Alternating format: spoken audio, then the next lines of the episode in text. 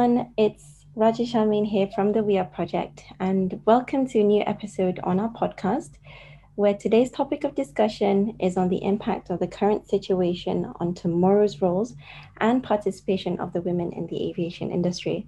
So now we know that the pandemic um, has impacted all industries one way or another, but today we will be looking into some of the endeavors that the aviation industry were progressing on and how the current situation today has impacted this.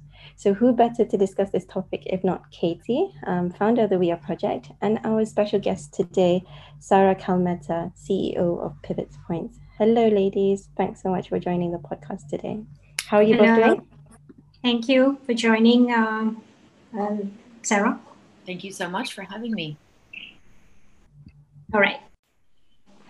Okay, um, so welcome again, Sarah, to our podcast, and we really appreciate this. Um, can you just, I know you're so well known in the region, but uh, could you just, uh, you know, give us a little on your background and your involvement in aviation, you know, in the past, and how you involved with, uh, with the industry currently? Of course. Um, uh, good morning, everyone. Thank you again for having me.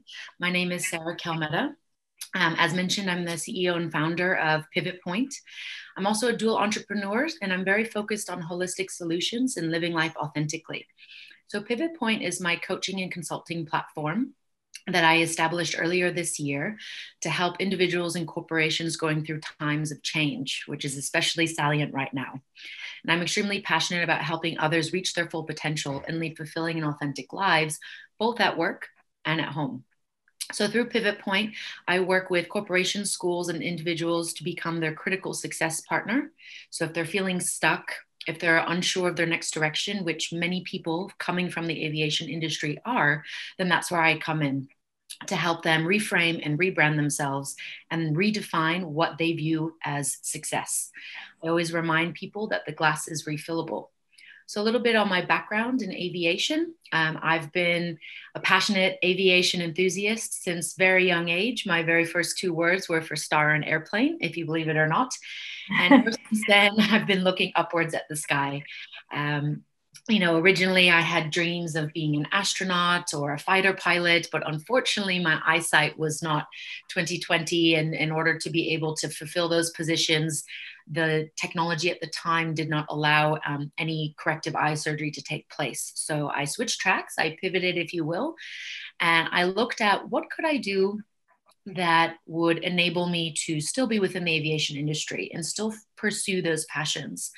So um, my high school year level, I was from about 14 through the age of 18 joining a program called Civil Air Patrol, which in the United States is the Auxiliary Air Force. It's for teenagers, kind of like an ROTC program.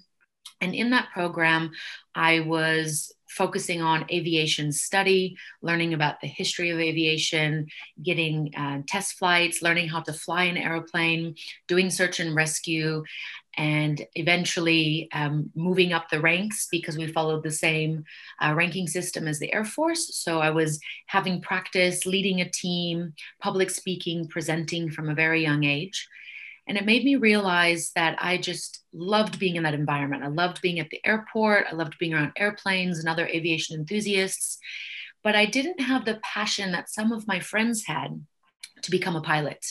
And why do I say okay. that? Well, it's a very unique lifestyle for one um, and i didn't have the drive of eating mcdonald's or ramen just to get one more flight hour but i still loved being in that high energy and passionate environment.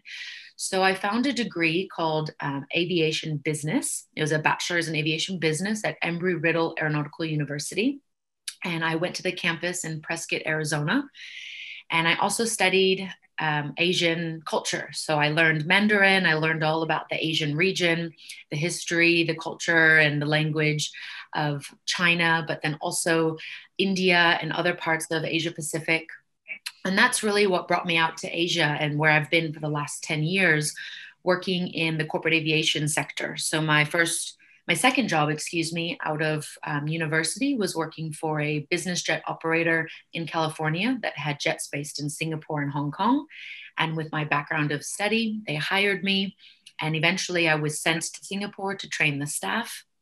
And since then, I fell in love with the region, and I've been in the industry working for either aircraft management companies or trip support providers, specifically in the business aviation space. Um, that's that's really impressive. You know, you seem to be uh, very talented in so many ways. You mentioned this program that you were in. How yes. long was this program in terms of you know uh, how many was it a, a few months, few weeks? So it was uh, something that we met every Tuesday night um, at my particular squadron. And I joined when I was okay. a freshman in high school. So um, I had three, four years in the program, but you can join at a much younger age as well. And then once you hit 18, you can become what they call a, a senior member. And then you can act as a mentor to other um, kids in the program. Um, I was, of course, one of few females, but it also got me used to that environment as we know that the women in aviation is not as high of a percentage as we'd like to see but it has grown a lot since I was in that program and since I was at university. When I went to university, I was uh, a statistic of one out of 10 students that was female. And now at okay. the US campus, that's more like one of six. So it, it has improved and in the Asian campus as well, I believe Simon Chi in Singapore had mentioned recently on you're looking into the crystal ball uh, yeah. webinar the other day about how the increase in student population of women in the program was an increase of around 40% in recent years, which is excellent. That is definitely an impressive number. Uh, do you think the number of women, uh, more females in aviation in the West, like you mentioned in the US, uh, is it simply because there has been more emphasis on programs like that for for uh, younger, you know, the youth uh, to start them early and, and understand what the industry is all about and to generate interest? And uh, perhaps do you think that is the key reason in terms of if you compare the numbers uh, the west and and in asia Yes, I do think that is a factor, of course. Uh, we do have to remember that in the US, there are over 3,000 airports, and only around 11% of them are used for commercial traffic. So, what does that mean? That means that there are airports in some of the tiniest towns across the United States. And so, you grow okay. up with being around an environment of having a small airfield, maybe your uncle or your teacher or your mother. Mm-hmm. Uh, you know, they have a small airplane that they fly on the weekends, or you know, the hobbyists. There's a lot of hobby flying there. Exactly, a lot of hobby flying, a lot more GA. It's a lot more accessible, but 100% yes. you hit the nail on mm-hmm. the head. Um, because of that environment, it has fostered these programs that whether it's NBAA or associations like WIA, which, you know, Women in Corporate Aviation or Women in Aviation International, they often have programs aimed specifically at youth and oftentimes as well a big push for young girls to go into the industry. And I think if we look back to, you know, like yes. World War II time, that's when we had women go into the workforce and help manufacture airplanes and help go on be on the assembly line to help the war efforts right? And that was a big shift in women being in the workforce. And so we have a lot of that now and it's really starting at that young age to nurture and foster that interest rather than allowing society or peers to dictate where you should be going for your career. You know, we need to nurture and foster the flame and that passion for aviation at a young age, uh, no matter whether they're young boys or girls. Okay. Okay. Um, yeah. You know, you with aviation in the U.S., they're huge and they've been there for a very long time. So. Uh, and and I see that they're very very active, so they really make a lot of effort to um, you know, uh, work on activities and, and anything that would uh, would encourage uh, the youth uh, and, and females, you know. Uh, so I think yeah. that is that is a really great thing, and we really want to, you know, um, that's what we want to try to do in Asia because we feel we feel that it is lacking. I mean, that's from a general perspective, you know, overall, naturally, you know, with the mindset, with the way the the you know the society, uh, conservative society. Uh, of course, it varies even within the you know the region in Asia you can't just sort of say, okay, in an entire Asia is the same. It varies definitely from country to country. But what is your overall view on women in aviation? Well, I think women in aviation are incredibly important to have, no matter what industry you're in, gender, um, diversity and you know diversity and inclusion of all different whether it's an ethnic group a gender an age group you know um, a particular skill set it's so incredibly important to have variety so that we can have creativity we can have innovation and if we think about it when we look at for example a company companies have advisory boards, right? So that the people who are running the company get advice from different specialists, different experts, and that helps them to form a more holistic view. So, by that same right. token, we need to have equality with all different viewpoints and different genders uh, and skill sets in order to make sure that aviation really has the best chance of success and longevity. There will, of course, be changes, especially we're looking at COVID, changing how we are traveling. We're not traveling at the moment. Um, but some, sometimes these ideas and these beliefs that we have traditionally held, they're now breaking down. And so that's allowing some shifts to take place, which I think is actually very exciting for women in particular. Um, mm-hmm. I'll go into that a little bit. I think that with working from home scenarios, we are now able to exhibit the success that is possible, even when we're not all physically at the office. And right. it will enable a lot of women in particular, because traditionally speaking, and especially as you mentioned in Asian countries where maybe it's a bit more conventional or traditional mindset still, and it hasn't taken that shift yet, women are the natural caregivers right? So whether it's a child or an elderly parent or um, anything of that nature, it usually falls to the women to help take care of the family. And so if there's now working models that allow women to reduce the amount of time they have to commute to the office because they're working from home a few times per week, or yes. perhaps they're able to take their children to school, then log on and get their work done, pick them up, you know, have dinner and then come back on and finish their work you know we're, we're seeing new business models emerge that That's will right. be more friendly for this caregiver role which yes. traditionally is held by women yes um, well i mean i suppose that is true what you said uh, for certain types of roles in in aviation i mean obviously if you're doing you know a desk job uh, yes. in leadership roles, you can do that. But if you have to be hands-on on an aircraft and engineering, um, so naturally that you know it doesn't quite uh, apply to that. Um, so we still need the fact that you know more women. So say for example i mean you talked about you know diversity and bringing in uh, you know ideas uh, having more women in the industry.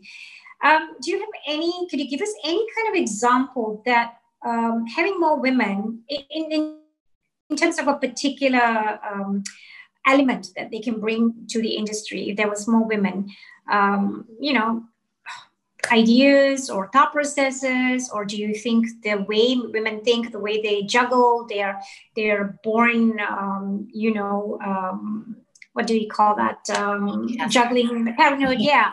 Uh, they, they, they, manage time very well. So do you think these are all elements that would definitely be a very big positive um, uh, importance in in their role as uh, as part of this industry you know, I think that um, those are great points. I do want to point out that obviously that's a generalization. We definitely have some women who are not so good at those tasks and some men who are also yeah. good at those tasks. Um, but what I do see, what, what I can say is from my time in Asia, the last 10 years, I have noticed mm-hmm. a trend of more women working within aviation and not just in support roles like finance or HR, but also in operations, yeah. dispatching aircraft, yes. uh, managing the flight crew, also pilots, um, working. Right. Working in the regulatory space, you know, jobs traditionally mm-hmm. by men. And as you said, yes most women and most men will approach problems differently. We know that as a fact. That's why there's right. books like, what is it? Uh, men, women are men are from Venus, women are from Mars, or you know these different titles that we have, because it's just a fact of nature that the way we approach situations is different. And like with anything. Yes. You need those differences in order to challenge status quo, in order to break free of m- models that no longer serve so that you can evolve. You know if you surround yes. yourself with all of the same you know then you will not get that opposing view and you might live in a very kind of insular uh, world which means that you know you're getting reinforcement that what you're doing is correct and that there's your way is the best way. Um, and you can think of it almost like the social dilemma the so the, you know the media social media documentary on netflix. And you know the problem with that is that if you are exposed to just one worldview and everyone's constantly reinforcing that view and you never get another perspective that really limits the growth mm-hmm. that you can have and the opportunities that you can have.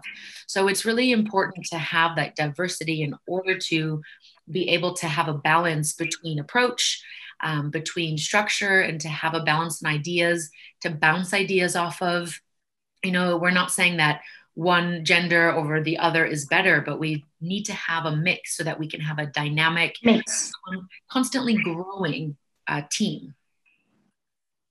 Absolutely, I totally agree with you there, Sarah. And uh, um, I mean, we know, you know, so much of effort has been made in the past to uh, increase this number um, and you know have more uh, women in the in the uh, in the industry.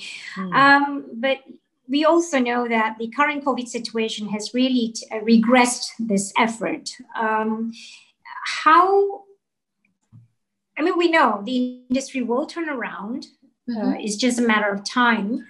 Um, so, how do we currently ensure that all the past efforts that, that that has been made do not go to waste? And how do we still keep the young encouraged to stay their course? If you know if they've chosen sort of say they really want to be in aviation but the current situation has really dampened their spirits and uh, the, you know and and particularly so i think it's impacted the students who are in in, uh, in universities and colleges that offer aeronautical courses who are who are doing aeronautical courses and i'm sure they must be wondering what are we going to do when we when we leave school yes. and uh, so how do we keep keep them encouraged and inspired that's an excellent question and so one of the things that I actually do with Pivot Point is I work with student groups, in particular ones that are about to enter okay. the workforce or that are about to choose their career and choose their degree. And, you know, we just launched a program with HKU Space uh, between ASBA Discovery, which is the um, okay. Business Aviation Association's student outreach and development program that I've been running since 2017, which we um, link yes. up with organizations like yours. And we go into different schools from secondary age level all the way to postgraduate to talk about careers in aviation. Um, obviously, okay. this year has been a really hard hit for the aviation industry. And you know, as you said, students who are in the schools already studying aviation are nervous for when they graduate, and students that may have wanted to choose something in aviation are wondering and second guessing themselves is that really a viable career?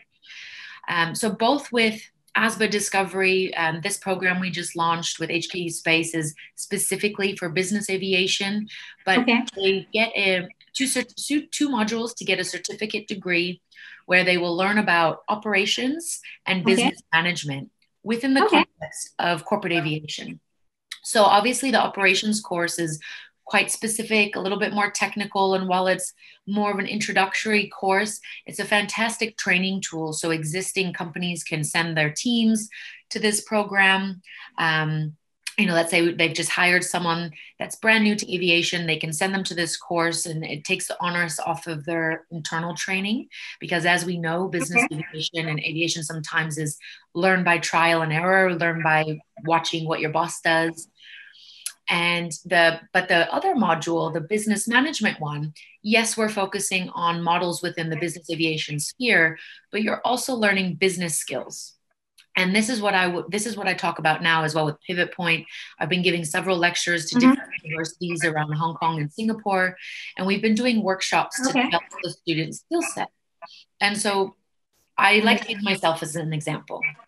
I've been working in the corporate aviation industry for the last 12 years, and you've heard me speak on when I you know first came on the show about my passion since a very young age, right? So aviation yes. has been a part of my identity for over 30 years. And now all of a sudden, you know, earlier this year, I lost my role in my corporate job because, you know the business was shrinking and they had to go to uh, survival mode and they cut you know over 40% of the staff and it was you know really hard times and we're seeing that translate across now into other industries not just aviation yeah. and of course here in hong yes. kong we recently had cathay dragon completely shut down so that means huge numbers of loss for pilots flight attendants engineers you know all the support staff so it's a really tough time what i like to tell people is we need to allow the emotions that we experience to come up because we're essentially having grief for this part of our life that no longer exists, right? We need to honor yes. and respect that yes. process rather than stuff it down. But what I also remind them is we need let's reframe, let's shift our thinking, let's look at it in a different light from a different angle. And what will this teach us? So we're learning resilience. We're now able to do other things that maybe we put to the side because we thought it would make us money or we didn't have time. So I would encourage everyone in this situation to explore those things that had been put on the shelf, getting dusty, and re explore what it is that you enjoy doing because it's not just aviation. You know, I love aviation to death. It's a passion of mine. You know, I, am very passionate about getting young ones and young women in the program um, to to go and have careers in this amazing field. But I want them to also make sure that they are aware of what other opportunities that they have and what other passions that they have because i'm a firm believer in multiple lines of revenue so multiple streams of income so it doesn't have to only be aviation that brings in an income for you. And perhaps for a time, it will be something different that is actually your job, making money that pays the bills. But aviation is still something that you feed and re energize yourself because it's your passion. And so, you know, I pivoted earlier this year not only to create Pivot Point and to coach others through times of transition and change because I've been there, done that many times. Um, and then I've also set up an e commerce business. And if you told me in January earlier this year, hey, Sarah, you'd be selling things online and you'd be developing a lifestyle and wellness brand, I probably would have laughed at you and said, no, I'm not going to do that. I, I don't sell things. I don't, I don't want to do that. And I said yes to an opportunity yeah. in um, May, June, end of May, June timeframe. And now all of a sudden, you know, the, the brand has exploded in growth. We have, um, we're about to move into a warehouse with our products. We're developing new products. You know, That's it's very, very exciting. Um, and I'm loving it. I'm having a lot of fun. I'm learning about e commerce, shipping and logistics, how to build a website, um, customer service at a retail level rather than a um, you know, VVIP level. It, it is a different mindset. So yes. while I'm doing that, that's, you know, um, giving me all these now opportunities for collaboration to also bring my coaching to the table and deliver workshops. And it's also proof that you can do something different, that you can yes. And so you you you're basically saying that you know even those students who are doing the programs, aeronautical programs, they could seriously look into reskilling, um, even though if it is an industry that is not directly related, a, a correlated industry perhaps. Correct. And you know what? Um, Embry Riddle Asia as well was talking about on the advisory board meeting we had yesterday about stackable degrees. Okay. So that as you're going to school, you can okay. actually stack and you spend a little bit less time, but you can get more um, degrees together, right? And so you you um, mm-hmm. prove your toolkit and your skill set. But definitely, what what I yes. think the point here is that use the time that you have to look at support areas to aviation. What are the growth areas? So, for example, digitalization. We already know that in the cockpit or in the flight deck, it's a completely glass, um, right? It's all electronic. And so, even engineers are moving from mechanical engineers to almost like IT engineers. And, Absolutely. you know, airplanes already don't really need humans in the flight deck. We can manage That's true. the process from the ground, but it's public perception. Exactly, remotely. Yes. Remotely. So yeah. So much remotely. drones you know drones in um, australia are already delivering things for amazon you know it's a huge industry Absolutely. the drone industry alone is going from $6 billion in 2018 to over 60 billion in 2025 mm-hmm. that is exponential mm-hmm. growth and these are all areas that can keep you within aviation but they may not be the yes. traditional role that you envisioned so my advice to these students is to stay involved with community programs and associations such as WIA or ASBA. You know, find um, a community that is of like-minded individuals so you stay connected. You know, don't be afraid to try something different within the industry. Talk to people uh, on LinkedIn. I run workshops on how to network effectively using LinkedIn because we cannot go to physical networking events for the moment and leverage you know yes. people in your network to learn from them and see what are the trends what skills do i need to develop you know will learning javascript or computer programming will that help me in my career web development because the more skills like that that you have the more valuable you become to the company you are going to work for or by the same token the company yeah, that you set up yourself Agreed, agreed. Very well said, um, uh, Sarah. You know, um, just um, you know, I have another question for you. I mean, I like, what's your uh, take on this? Um, when the industry starts to revive, and it will take a you know at a slow pace. I mean, we don't know what the pace would be, but you know, we're assuming that it would have to start slowly and then you know build uh, bit by bit.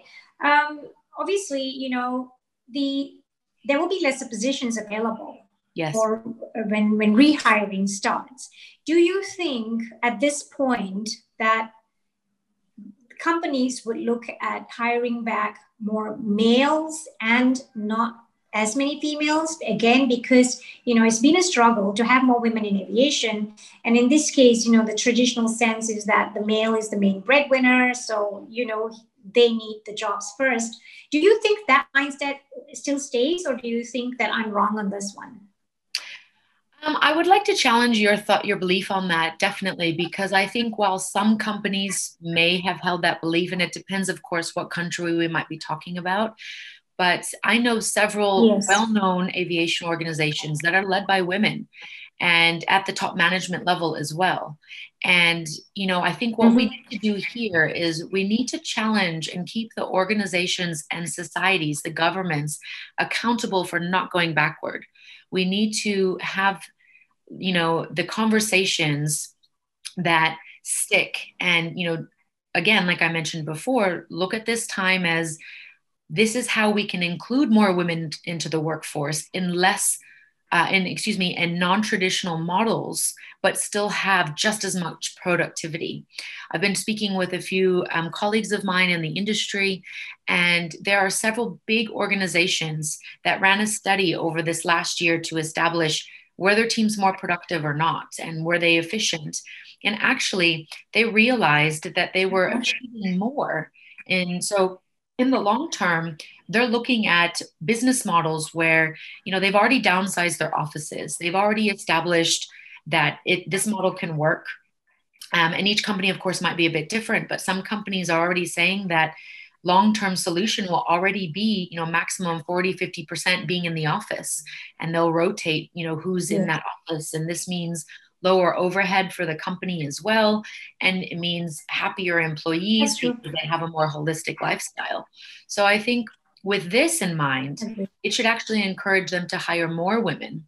And we just need to make sure that we, you know, we as business owners make those decisions and we don't let bias or traditionalist know this is the way it's always been so therefore it must always be this way. We need to just overcome that and be the change we want to see the rest of the companies doing.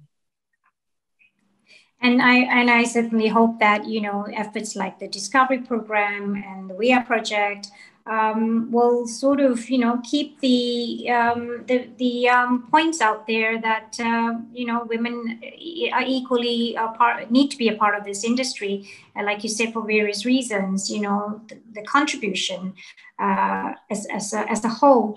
Um, before we sort of let you go, Sarah, is there anything else that you might want to add or say? to, to our listeners?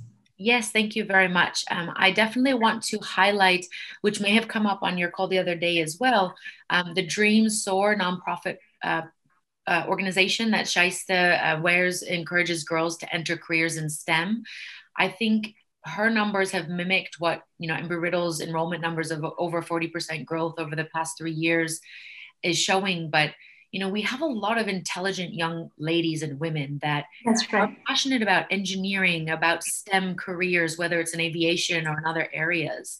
Mm-hmm. And I think we need more focus on uh, those programs, but we need cultural and emotional intelligence to also be taught from a young age and the, this is key for the next generation because the higher the emotional intelligence, the higher the cultural awareness, then the more likely we are to see diversity and inclusion on all levels. And we need a new model to produce a different output. If we continue to use the same model and we just change the people, the output differential is very minimal. So it's not just the right thing to do to close the gap between men and women, but it absolutely makes sense from a monetary perspective and as a duty to the shareholders that we do this. Um, so it's really a missed opportunity, as Shaesta would say, that um, not mining the skills of women and girls. And then we also need to have programs and make sure that women understand that, you know, they might be confident but they need conviction. And so we need to have programs to help them in that area. You know, fall down seven, stand up eight. And I, I for one, know um, from my growing up, my experience, I've always been very confident. That's not been an issue. But the main difference between men and women is that women of the generation that I'm in and older grew up fighting to be at the table and being yes. told that they did not belong there. And so it was always this struggle and this kind of voice in the back of the head, and that they have so they have to overcome their own insecurities. Whereas if we start from the younger age groups now, the young girls, and we tell them that they do belong there, we give them that yeah. so they grow up understanding that, and and and and and males understanding that you know it's that's just that just be the norm then. And you know what we need to do as well? I've spoken about this on a different interview that we did before. Women also need to find male counterparts in the industry that will support them, that will be their yes. mentor, that will be their agent for change because they're already established, yes. they have a network. And so we yes. teach young girls not only confidence, but conviction. And then they are more able to showcase what they can bring to the table and they get those established males who might be, you know, in the industry for many years to help put them in front of the right people to make those changes and okay. to help, you know, shake the tree, if you will. Totally. And I think it's not just, you know, groups like uh, Women in Aviation or Discovery or, you know, all the others that exist. Uh, it's, it's a collective uh, effort, isn't it? The support has to come from so many different angles the government, the education, um, groups like us, the mindset of the industry. So that's it's just a very collective effort in the end. Exactly. And you know, it really does. Eh, I like that you mentioned the government because it needs to come from policy. You know, every country, of course, is at yes. different stages, but here in Hong Kong, there's something that's called the Women's Foundation. And they okay. have some really amazing programs to help increase the amount of exposure and ability for women to be in the government to make policy changes um, and to make sure that the government is focusing on this, you know, because there's not always yes. programs that the governments are pushing. It's more by private companies such as, you know, Google, Goldman Sachs. You know, but we, we shouldn't rely only on private firms or nonprofit associations. No. We need to make sure that the governments are also putting this as part of their policy address. Yeah, yes. I mean, like for example, in Malaysia, okay, the the education system, you know, whether you're looking at the universities, or private, or government schools, uh, it's not just you know you can't sort of approach the schools and say you know perhaps you need to think about doing this uh, or a program. It it's very um, you know um, managed by the government so that's where, if you want to do anything here, in particular, because we I live here, so I kind of understand the the uh, setup. Uh, so it has to start from the government, who will say, okay, let's look into it. and only then the educational institutions can can take a stand on that yeah, and I think the way to continue the efforts is to continue to raise awareness through the association, continue to yes. Have speakers on the podcast and, and have those conversations with the schools because yes. as we speak with the schools, when the schools then meet with the government, they also can then bring this conversation to the table. Agreed. So it's just about being vocal and having these crucial conversations and working together across Agreed. all levels uh, and just making sure that you know we, we shine the spotlight on it yes i mean i know it, it is a better impact if you do things face to face but you know the current situation is such so the i always feel that if you're trying to approach someone remotely you know through Zoom or through uh, uh, you know a call, it just makes it that much harder. You know, a face-to-face meeting to explain, to present, it, it, definitely is looked at from a different perspective and a different angle. So hopefully, you know, things will normalize or the new norm, or however that's going to work. We all yeah. are, you know, kind of thinking which way this is going to head but we definitely are very positive and we can't wait. As the we are team we can't wait to get out there to do the activities with uh, the youth and uh, you know whatever support we can get from our partners like yourself. And we really really appreciate your support uh, for the we are project sarah. And uh, we and also thank you so much. I think uh, we probably can uh, call it um, you know the end of the podcast now and uh, we appreciate your time and uh, your perspective and your thought process on this. Thank you so much, Sarah. Thank you so much for having me as well, Katie and the team. This has been a pleasure. And I'm always here to support efforts for uh, women in aviation and young women in general. So please do let me know what other programs you might have as they develop, and we can look on how we can collaborate. I'm very passionate about we, this area. We will do. Um, and uh, we'll stay in touch. Thank you, Sarah. You All right, take thank care. you so much. Have a wonderful day. Thanks so you much. You too. Bye bye. Bye. Thank, thanks so much, Sarah and Katie, for the discussion today. Uh, to our listeners, we hope you enjoyed this episode and uh, stay tuned for our upcoming episodes. Do follow us on IG, Twitter, Facebook, and LinkedIn on the We Are Project. For now, stay safe and take care. Bye.